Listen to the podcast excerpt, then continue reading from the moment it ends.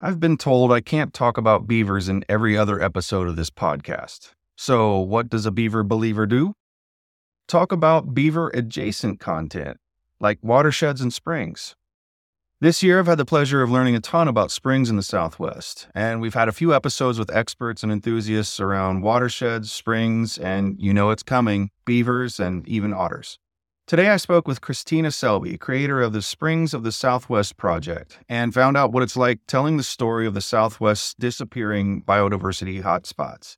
Stay tuned, this is a great one.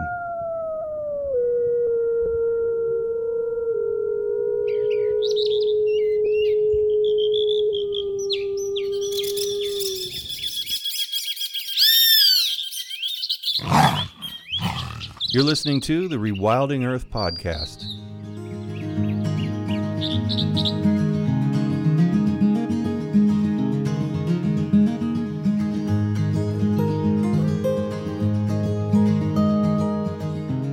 Christina Selby is a conservation photographer, filmmaker, and science writer who uses multimedia storytelling as a powerful tool to share the beauty of the planet and motivate others to act on behalf of nature.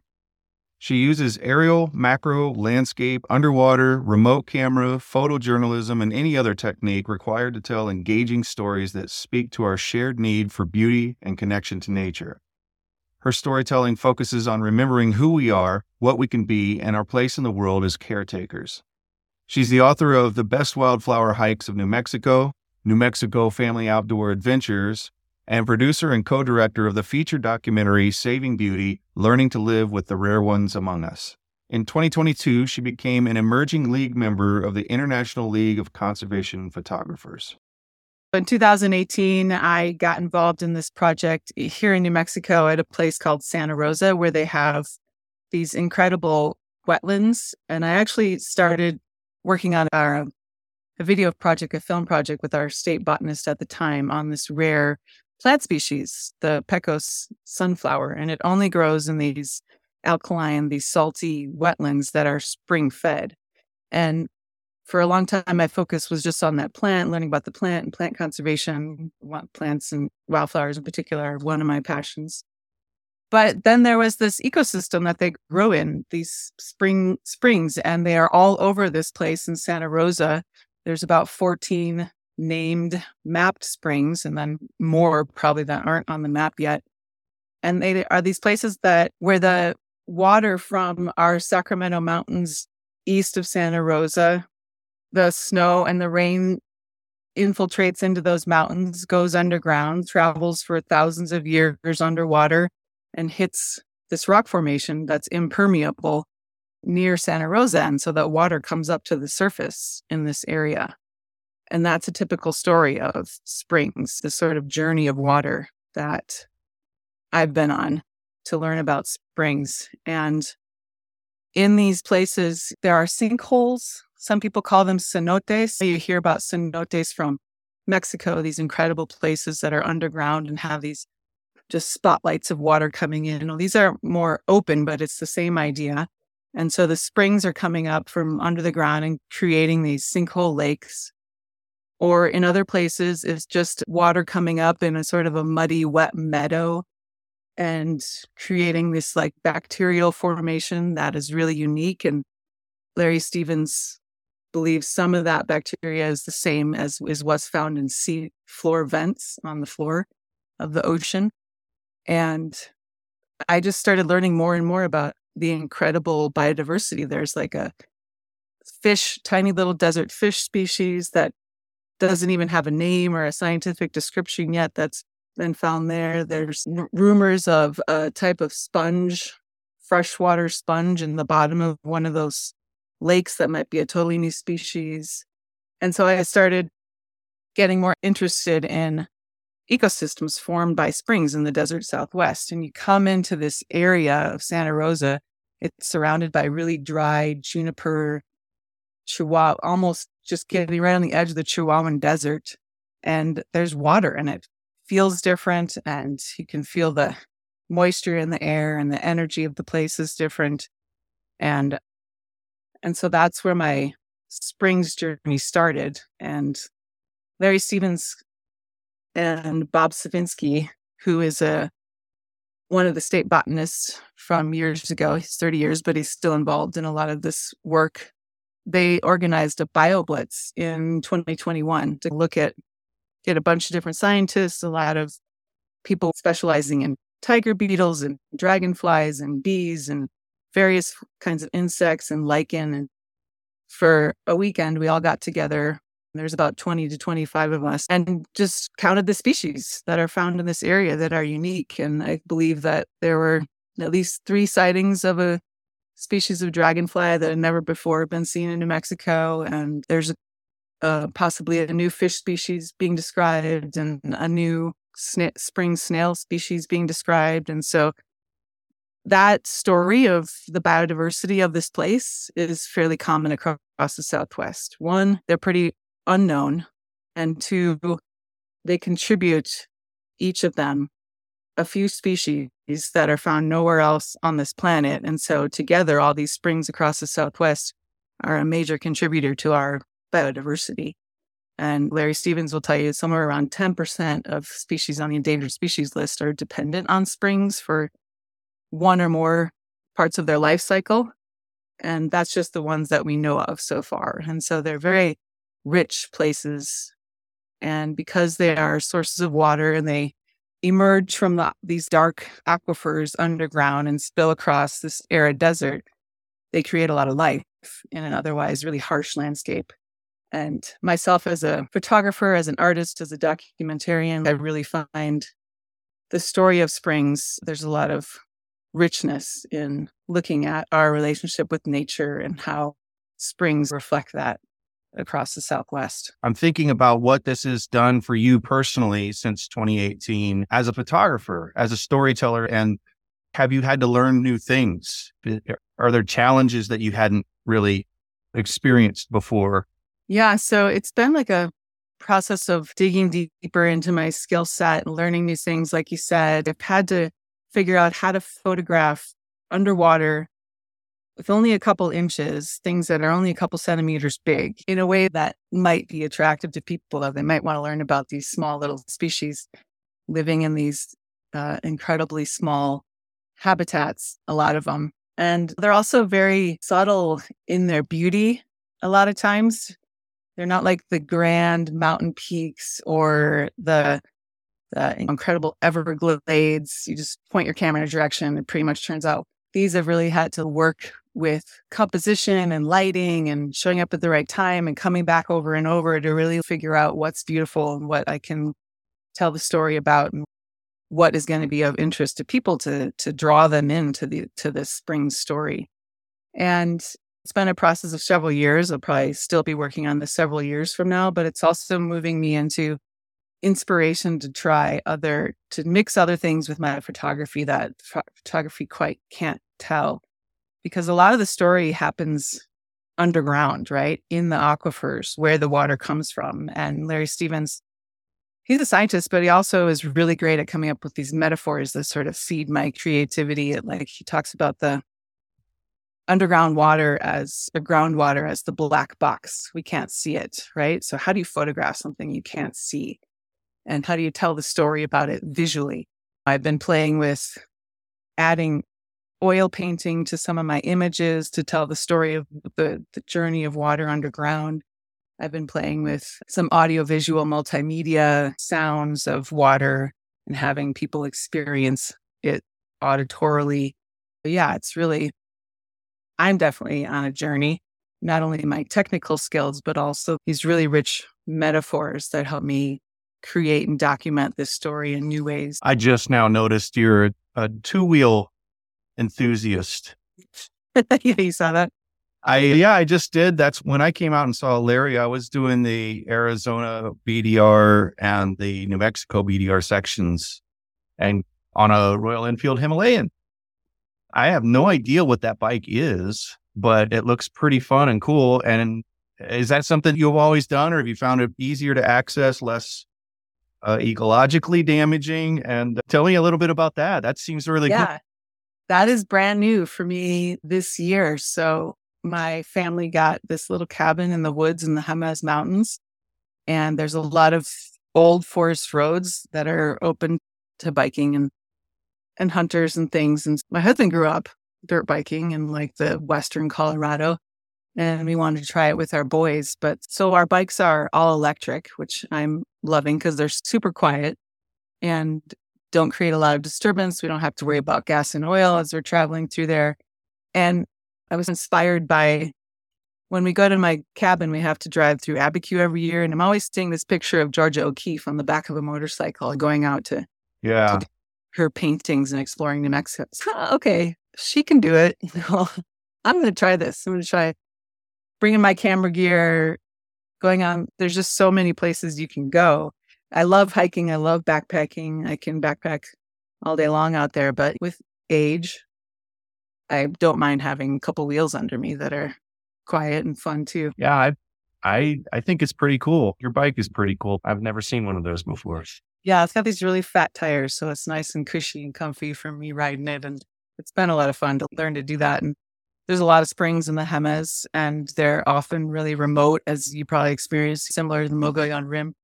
I read a few statistics. There's probably 30,000 springs from California to West Texas, another 25,000 in the state of Nevada alone, but they're all these tiny little isolated islands. And so unless it's a complex, like I was describing in Santa Rosa and Ash Meadows National Wildlife Refuge in, in Nevada is another large complex of springs where there's a bunch of springs concentrated in an area, but mostly they're going to be half mile, several miles apart.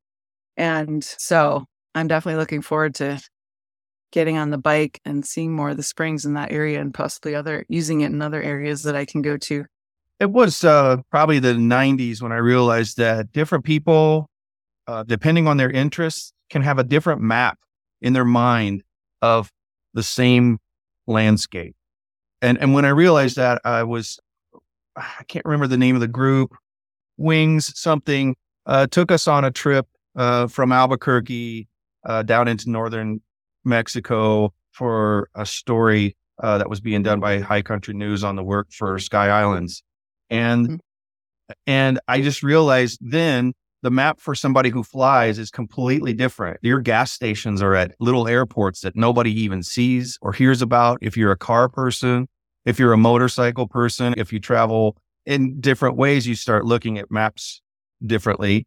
If you study different things, you start thinking about places differently. And I imagine the map in your head for the places that you love and that you've studied uh, most closely l- looks like it's very spring specific yeah, absolutely. That's an interesting way of thinking about it. And just talking with a friend of mine about the mythology of maps and how each of us has a different map in our head. And I think each conservation photography project I take on gives me another way of exploring the world. And for springs, I'm often traveling in areas of the Southwest that nobody else is going to. Big ranches, large grasslands in Southeast New Mexico, little pockets of the Mojave Desert way off the beaten path. Uh, and I'm like looking at Google Earth or somebody gave me a GPS point, or I'm just like looking at named springs, which are often had been put on the map in the early century and are like miles off the actual spring. And so it's a, a little bit of a hunt to find these places in the first place, get there and see if there were, if there's a story that I can tell looking at them. And so I've been, I've been across the Southwest from Western Texas to Nevada. And I haven't gotten so much into California or down into Mexico yet, but I'd like to do that a couple times, two or three times now, putting 1200 miles each way on the car, finding these, these springs, meeting up with scientists and it's showing up in the La Sal Mountains, which are arid mountains of Utah, and dropping into a little spring on the side of a mountain and sitting there for several hours and enjoying 35 different species of migratory birds using it. And so I have this map in my head. And then birds have the map in their head, and they know where each spring along their migratory pathway is that they can stop and rest and refuel and find food and find the water they need and so the, the animals, the mammals, terrestrial mammals, the big animals also have a map in their head of where the springs are. I have a remote camera set up in the Sandia Mountains on a spring there. And so far, I've photographed black bear, several kinds of hawk, mountain lion, many, many turkey, and smaller things like squirrels and ringtails and all kinds of birds coming to use this teeny little spring. And the ecosystem isn't more than 500 feet before it gets absorbed back into the ground. But they all know where the spring is and they come there to use it. And so it's, it's a map that this project and this map has really connected me to the Southwest in a new way and gotten to know how a little bit, I think, of like how birds and mammals and small insects see the landscape. Biohabitats is proud to sponsor this episode of the Rewilding Earth podcast during the UN Decade on Ecosystem Restoration. And always, Biohabitats applies the science of ecology to restore degraded ecosystems, conserve habitat, and regenerate the natural systems that sustain all life on Earth. Ecological restoration is positive action that you can take and support today. It's also incredibly rewarding and a lot of fun. Learn how you can get involved in the UN Decade on Ecosystem Restoration by exploring the links and extra credit at rewilding.org/pod. So if you for thousands of years have an instinctual memory of a way to go north and south or to migrate in general and you have your little rest stops. Talk about the importance of their map remaining the same and us not adjusting it by ruining a spring or a piece of a watershed that's so vital. It may be tiny, but it means everything to migratory birds. Yeah, exactly. So, on the one hand, over thousands of years, some springs have remained permanent. Depends on the water, their source water. If some springs have source water that is really deep aquifer, it's been there since the last ice age it was formed there in the last ice age. And that water is still coming to the surface. Other springs are more kind of a flash in the pan. They're going to have water after a big event, a big rainstorm. So these animals, while they depend on each spring, they can be a little bit adaptable to changing their course a bit. But what I find really fascinating about these springs is Larry Stevens will tell you that they are one if not the most endangered ecosystem in the arid Southwest.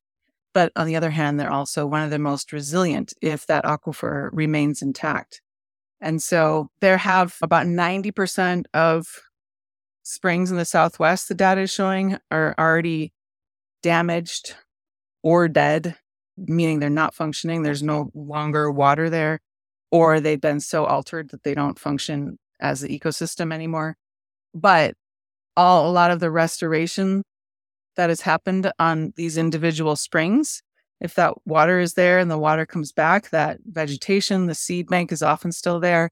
The vegetation comes back and those ecosystems revitalize fairly quickly. And there's a lot of low hanging fruit in terms of keeping these corridors for the migratory path of these birds and for the movements of mammals across the landscape that we can one of the reasons I like working on this story and is there there's a good amount of hope involved in all these tiny little springs if they just had one person caring for them and protecting their boundaries and making sure the water stays there and they're not being trampled by people or ungulates too much or cattle or whatever it is that ecosystem can return. And those spaces can be there for as they have been for thousands of years for the species that need them. Yeah.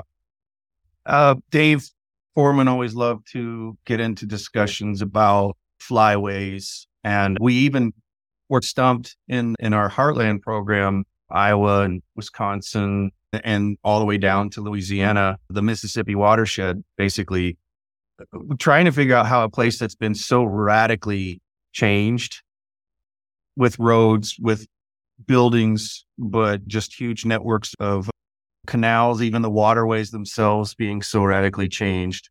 How are we going to rewild here? How do we even pitch it? Like, how do we conceive of this thing? And the map that became really clear was after Dave said, we have to take to the skies. The only connectivity that we can draw out of this incongruent landscape that's just completely sliced and diced is in the air.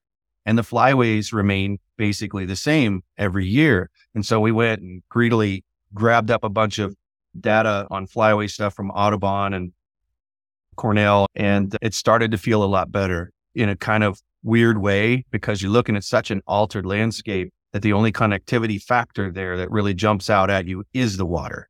There's a little buffer around rivers and creeks, usually um, little one, a tiny one, and then and everything that has to squeeze through those places, the bobcats and the and stay out of sight in places that are completely overrun with crops and uh, farms and everything. That was the way to look at it, and I wonder if that's something about how your mind map looks as well. It's because on the ground is the springs and the waterways, and in the air, I see so many of your photographs are of burbs. and I feel like you have a connection there and that you're starting, not starting to, but you look at the world in a different way based on what they have to navigate to live their lives and do the things that they do. Yeah, absolutely. Like I, I notice the birds who show up in my yard. Like I pay attention to migration season. I pay attention to who's around. I really tell a lot of stories about birds and what their needs are. And it just keeps coming back to water and springs and food, of course. But being a, a flying creature, moving thousands of miles every year from south to north and north to south, uh, these little dots in the landscape where there's water and open space and most likely food are really important.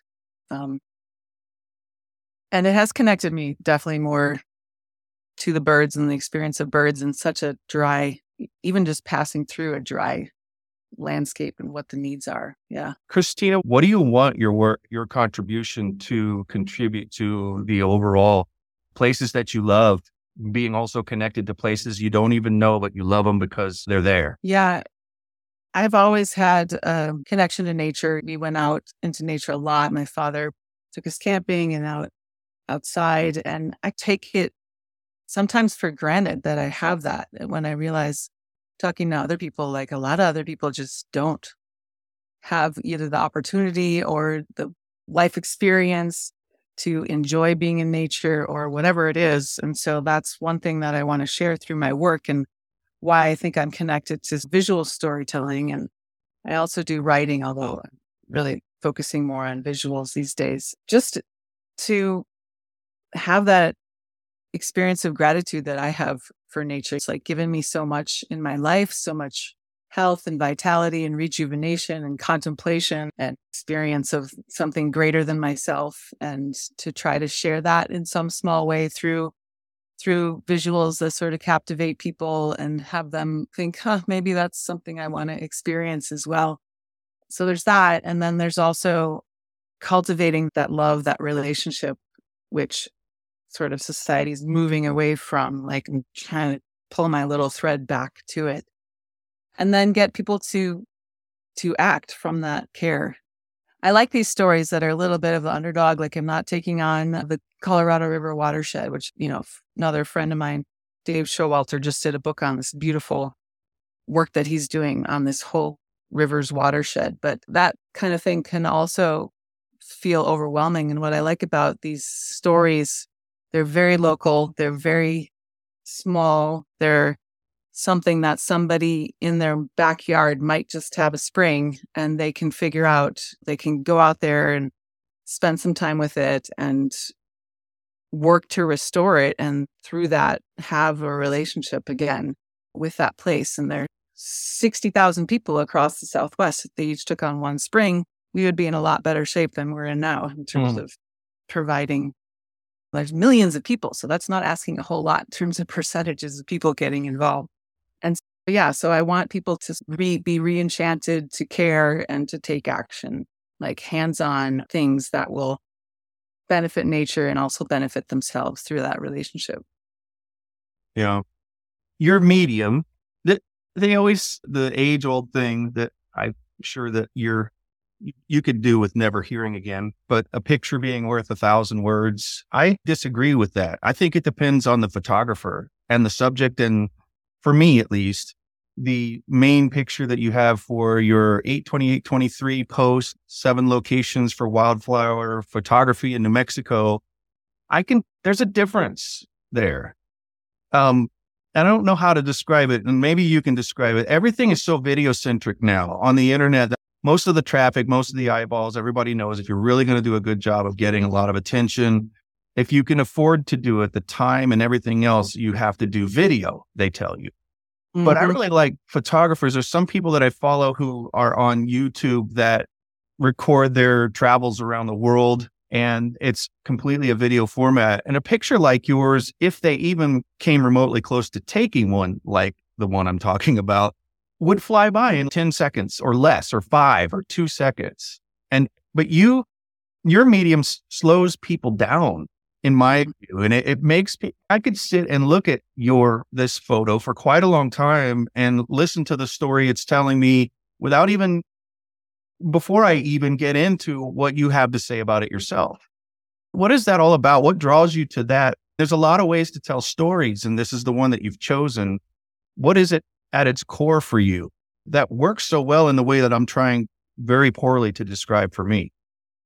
Yeah, I think you've hit on a lot of photographers who are trying to tell stories and get people engaged. A, a challenge that we're up against. There's millions of po- pictures posted on social media and the web every day. So we're competing for eyeballs with every Joe Schmo's image.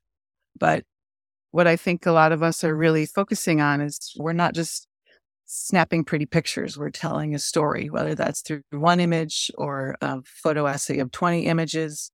And I've dabbled in video and I appreciate video and, and the power of that as well. But there's something sort of contrary about a, photo- a photograph these days that, like you're saying, just when you can really grab somebody's attention with it and have them pause for a moment that goes against this constant like flipping through everything everything digital all day long and moving at a, such a high pace. It's maybe a stepping stone to actual like the pause the longer pause and the longer moment of quietness and stillness. We need to really appreciate this beautiful planet that we live on. So maybe videos like a first step there and then a photograph slows you down even more and then maybe you'll be a little bit more open to the actual experience of it. Um and i don't know maybe we're becoming old school as people who still enjoy stills and, and photographs but there's something that medium has its own power in its own right and i think will endure for whatever direction that we go on. So i'm also interested in actual real presenting my photography in actual spaces. And I have an outdoor photograph exhibit on another topic at the Botanical Garden where people are walking through trails and they see the photographs and learn a little bit as they go. And so combining photography with the actual place that it's telling the story about is uh, a big interest of mine and engaging people not in the digital environment. I think photography can still be really powerful. Yeah, it's sad that the noise is so noisy. And people would probably almost always have a better experience if they found storytellers like you and were able to slow down and be thankful for an experience they weren't even looking for because mm. everybody wants more faster. I want more. I want to consume content. And that's not really what you're trying to get people to stop or lower that threshold of being satisfied to just slow down. And I always really appreciate that. I don't know if there's very many people who talk to you about those things, but we are out here and we really appreciate photographers and storytellers like you just for that very reason. It's just meditative to get away from all the crazy noise and slow down. So thank you for all the work that you do. Mm. Uh, just for that. And I think a lot of conservationists really need to pay attention to more or are trying to find out what it's going to take to, we have to live in that world. If we want to get attention for our organizations and things like that, we have to be on social media in some way, or, or that's just where the eyeballs are for better or worse. But placing ourselves in that environment that's not really a natural place for us, our kind of people who really talk a lot about peace and sitting in place and just listening to the wind for an hour. That's not mm-hmm. something that most of the people who use the internet think about or do. We and that, so their world is a little abrasive for us to be in. So yeah, I think it's, but it's still worth it. And I think if this turns old school or if people think of it that way now, Um, when they reach a, a, a, personal crisis moment where they're just overloaded, they're going to really some they're going to always gravitate back toward this kind of stuff. I think. I hope they do. I hope they know it's available when they're really lost in all the noise. So that's why we want to highlight artists like you as much as everyone else that we talk to on this podcast, just for this many reasons. But for me, this is one of the big ones. Yeah. And I don't want to, there's a lot of value in what some people, I have some very good friends, photographers that are 20 years my junior and doing some really interesting stuff online, even with like little dance videos for conservation, which is very cool. I like that stuff as well. But I feel I can engage that. Sometimes uh, there are artists and people who are whose strengths is just like helping people again slow down and connect and be more real with each other and be in this incredible nature that we're actually talking about being in and having an experience that would change their life. So I appreciate that you also see the value in both of those things. What's the thing that you want people in the Southwest particularly to know about the work that you do, the things that you focus on, the springs, the water, the birds, whatever it might be. But what you have a platform, let's pretend like you're on a platform that can talk to everyone in the Southwest and people in DC and the state house. uh, what do you want them to know? What what is so special about what you've seen, what you've learned, and what you love? The Southwest is such an incredibly beautiful and unique place springs are a metaphor for ourselves and our relationships. They're like these windows into the earth. They're these windows into our the health of our groundwater, but they're also, if we we're just saying, can slow down and contemplate for a minute, we can see that they're a metaphor for our relationship with nature. And the Southwest is going to have a lot of changes. It's still going to be beautiful. And as things warm up and heat up, water is going to become even more important. And so it's not just the rivers and not just the permanent water sources or the lakes or the reservoirs, but it's these small, overlooked ecosystems that we also need to pay attention to and that people can have a big impact on. And they're holding so much of our of the uniqueness of this area because without these small little springs we would have probably fewer birds, fewer mammals, fewer unique species, fewer fish, and they're a key point in the entire Southwest, um, especially as things get hotter and drier. I think just what I want people to know about the Southwest is that it's deserving of attention. There's a lot of history, a lot of spirituality. A lot of the indigenous people have prayed over these springs for years and continue to pray over them. And that's a big part of why they're still around. And and so we we can give a bit of our attention to these things and it'll go a long way. What should people read? What's a book that people maybe should pick up to understand more about your part of the world, especially our people listening who don't live in the Southwest, maybe have visited a couple times? That's maybe spring or not specific. Yeah, I think there's a few resources. I've been reading a lot of the heavy science things published by Larry Stevens and the Spring Stewardship Institute. There's Arid Land Springs is just a collection of different science on these springs. He also published a handbook on their restoration. I think instead of reinventing the wheel, just go to that website, Spring Stewardship Institute, and there's so many resources there. But then there's also writers like Craig Childs that's right writes beautiful captivating essays about water in the Southwest and its importance. It's a very much like growing field of science. It has a lot to do with hydrogeology, which took me many months to dig into the lingo of that and understand it. But there, and I'm looking for ways of translating that to the general public and, and sharing it and making it accessible. Thank you. I also appreciate people who do that, people who can translate uh, because that's it's difficult running around with people. Dave Foreman was really good at bridging that. He didn't have that heavy duty science background, but he could hold a conversation with Michael Soule and Reed Noss and, and anyone else on the finer points of conservation biology and biogeography. And it was amazing to see, but I, it was amazing because it's so rare for people to be able to help in that way and to be a bridge between the guys who get really into the weeds, in my opinion, because I'm not a scientist. Yeah, absolutely. and and people like more like me who who need to, like what'd you just say? Oh my gosh, I I have a degree in ecology, and so I have the some facility, although it was more than 20 years ago that I was studying it, but I've kept up my skills. But sitting down with a hydrogeologist for the first couple hours is okay. Let's start over again. They Describe this one word to me. Let me Yeah. figure this out. And so I, I get it why people turn away from science because it's it can be so dense and scientists can talk to each just each other so often.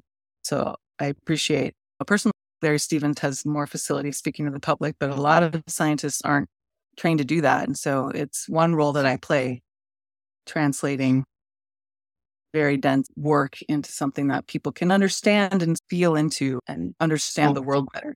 All of these guys, if they're really into what they're doing and they're providing really good research and things, you don't want them to stop and become a great communicator. That's going to slow Right. them down from doing the great work that they're doing. But hmm. without somebody to translate all of that stuff into something that people can, you know, understand who aren't pursuing a scientific degree or anything. It's really vitally important. So there you go. You're the beaver of the information ecosystem storytelling, whatever. It's a working Right. title. Perfect. I'll take it. All right, Christina, thank you so much for taking the time to do this. Thanks for having me and for your interest in this these tiny little beautiful ecosystems and hope more people get involved. Thanks for listening to the Rewilding Earth podcast. We do what we do because of you. This podcast is supported by listeners like you who long to live in a wilder world. Please consider donating at rewilding.org and subscribe to our weekly news and article digest while you're there. To go the extra mile, you can follow and share Rewilding Earth on Instagram, Facebook, and Twitter. Bonus points for sharing this podcast with your friends. To listen to past episodes, go to rewilding.org slash pod. That's rewilding.org slash P-O-D.